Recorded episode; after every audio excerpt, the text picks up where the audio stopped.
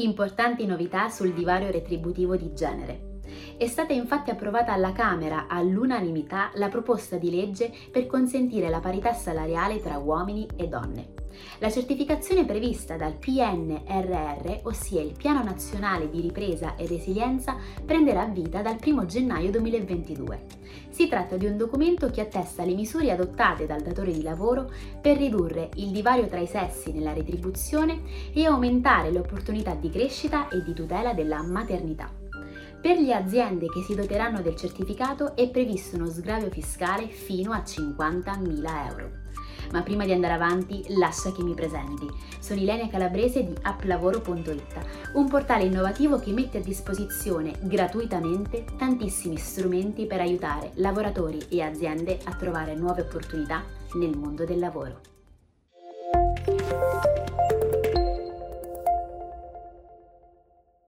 Sono diversi gli strumenti messi a disposizione affinché si colmi il cosiddetto gender pay gap, ovvero la differenza tra la retribuzione che viene riconosciuta ad un uomo e a una donna a parità di lavoro.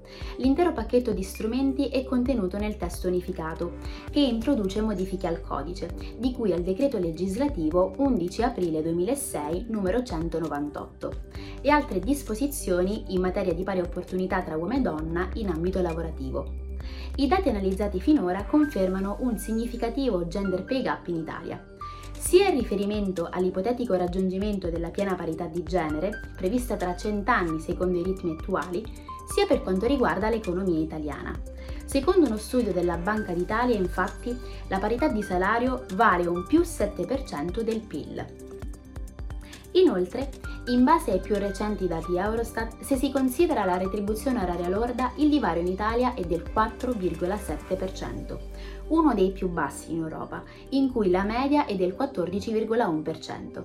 Se invece si fa riferimento al salario annuale medio percepito da uomini e donne, la distanza è del 43,7% contro una media europea del 39,6%.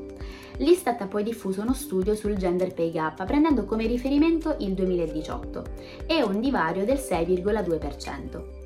Ebbene, la differenza quest'anno si è tradotta in una retribuzione media oraria di 15,2 euro per le donne e 16,2 euro per gli uomini, con una distanza più accentuata tra laureate e laureati.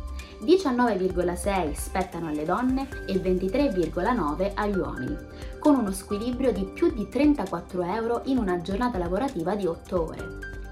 Il disegno di legge appena approvato, tuttavia, aggiorna i criteri per la parità di salario e istituisce una certificazione di parità per monitorare la situazione sul territorio contando di sgravi e penalizzazioni per le aziende. Se questo video ti è stato utile, metti like e seguici sui nostri canali social. Ci vediamo nel prossimo video per altri suggerimenti e news dal mondo del lavoro. A presto!